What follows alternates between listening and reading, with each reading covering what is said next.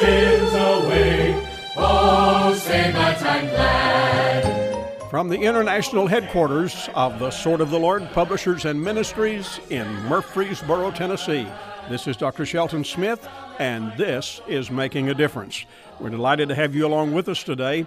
We're going to open the Bible here and we're going to spend some time looking at some of the great things that God gives us in His Word.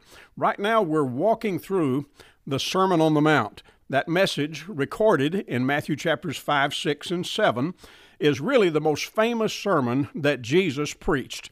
And it's preserved for us here in the Bible, and for good reason. We need instruction. Whenever you and I become a Christian, there are all kinds of things that we need to learn. And Jesus provided a really extensive tutorial here that will help every single one of us in the way that we go about living after that we've come to Christ. Now, understand, salvation is one thing. The Christian life is a second matter altogether. A lot of folks confuse the two. Too many people try to live like a Christian without actually becoming a Christian. You are a Christian when you have trusted Christ as your Savior.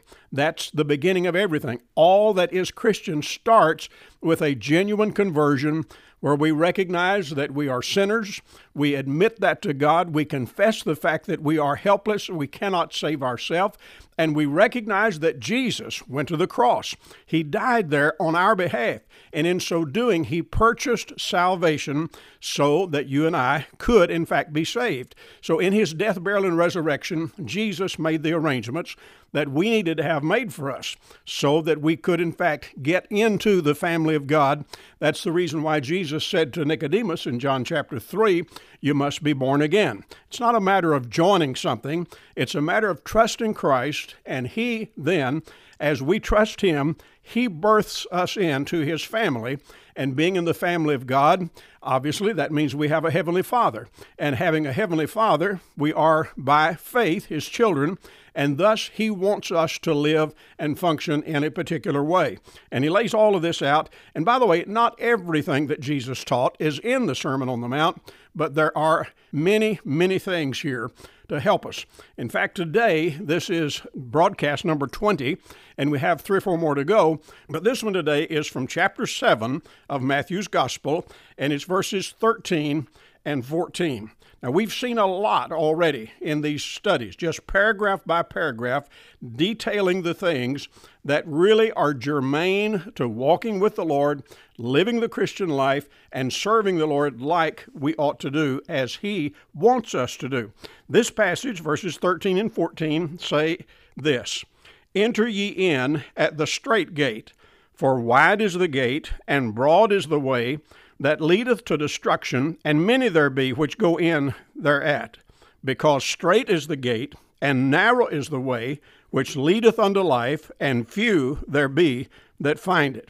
We have a study in contrast here. It mentions two gates, two places of entrance. It mentions two ways. That would suggest various roads, two different roads that people travel after they have entered the gate. And then two destinations. One is destruction, and the other one is life. And then there are two groups. On one hand, there are many who go in at the gate called broad and uh, wide, and uh, only a few, only a few comparatively, go in at the gate that is straight and narrow. Now, notice we have here only one invitation. I find this quite intriguing. There's no invitation here to go in at the broad way. There's no invitation here to seek that gate. Very obvious reason. Because we are sinners, we're already on that trail. And we need an invitation to get off of that road that leads to destruction. And so Jesus gives the invitation here, only one invitation, and that invitation is to the straight and narrow way. And Jesus said, Enter ye in at the strait gate. So you and I need to pay attention where Jesus invites us, we certainly ought to go. And dear friend, let me just make clear the terms for getting in are already set. They are fixed in eternal terms. God has defined what it takes to get in to the straight and narrow way, what it takes to get into the family of God. All of that is very clear from the Bible. The broad way, on the other hand, is easy to find. All you have to do is follow the crowd. They are going that way, and there's lots of folks there already, and you can just see that happening very, very easily. Now, it's not ours to make a gate, but to seek the gate. It's not ours to open the gate, but to find it and enter it. So you and I need to be on the alert, watchful. Before we're saved, we need to be looking for that entrance into the straight and narrow way. Now, verse 13 and 14, very, very powerful verses. And let me read them again. It says, Enter ye in at the strait gate. For wide is the gate, and broad is the way that leadeth to destruction, and many there be which go in thereat. Because strait is the gate, and narrow is the way which leadeth unto life, and few there be that find it.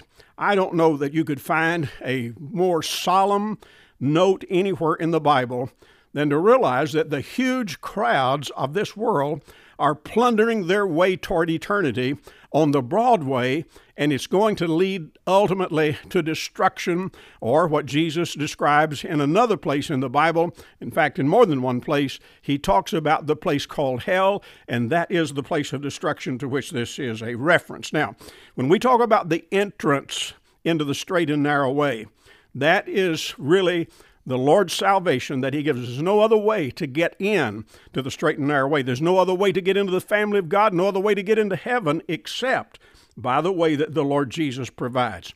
Acts chapter 4 and verse 12 says, Neither is there salvation in any other, for there is none other name under heaven given among men whereby we must be saved. So it is important that you and I find the entrance.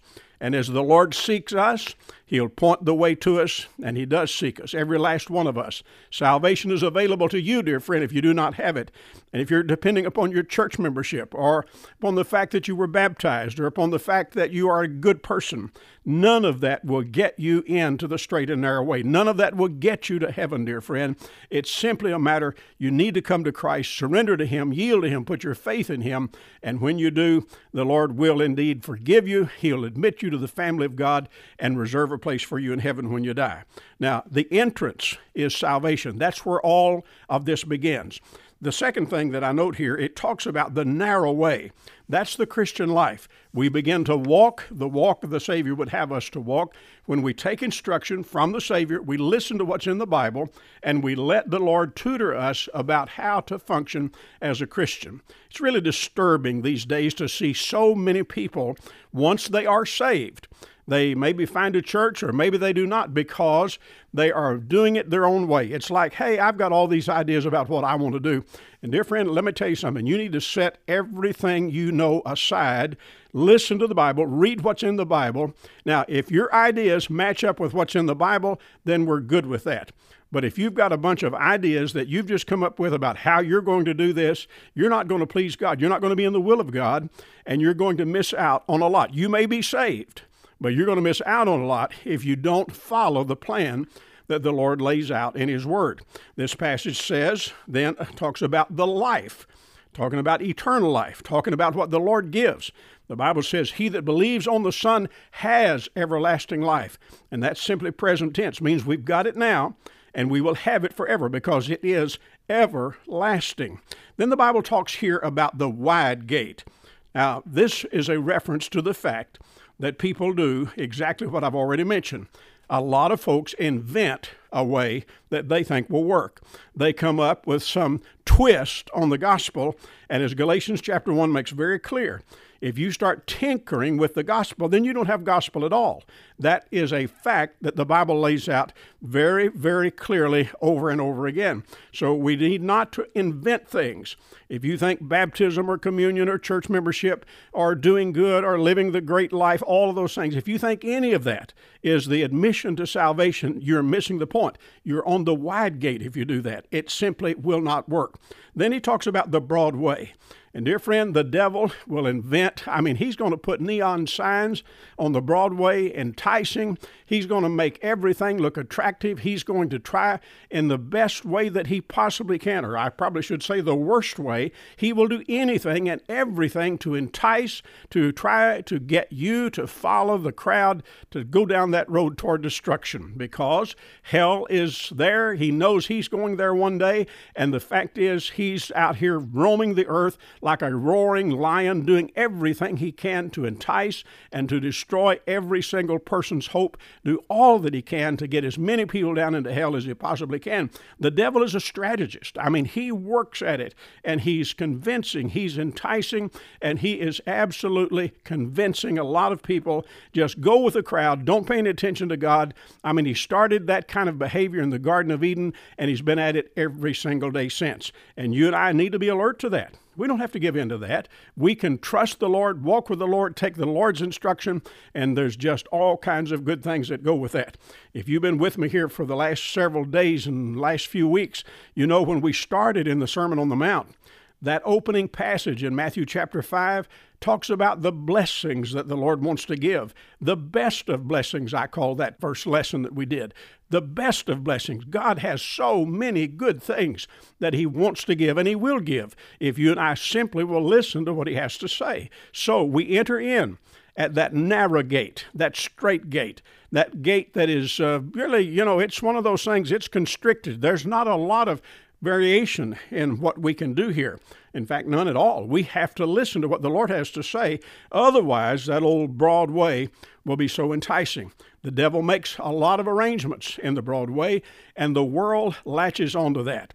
That's the reason why we have so much tragic stuff going on here in America and around the world. I'm talking about rape and robbery and murder.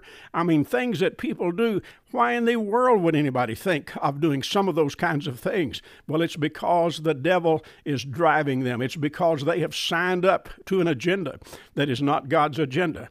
Nobody thinking like God thinks, nobody listening to God is going to go out and rob a bank or a store. Nobody's going to go out and do drive by shootings and that kind of stuff. Nobody's going to try to harm their neighbors or their family if they are listening to God.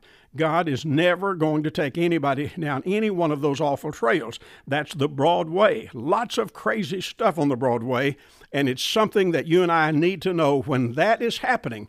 God is nowhere in the neighborhood. He has not in any way signed up anybody to do those kinds of things. So we need to know, though, there are, relatively speaking, a few people who find the narrow way.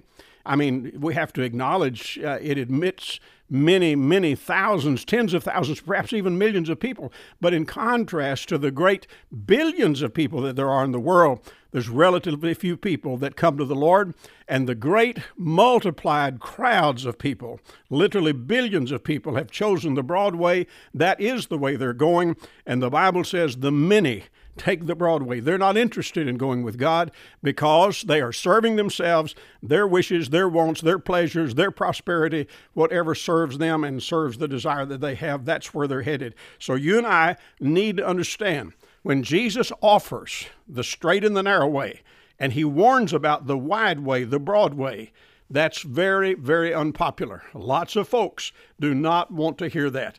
But Jesus invites us enter ye in at the strait gate.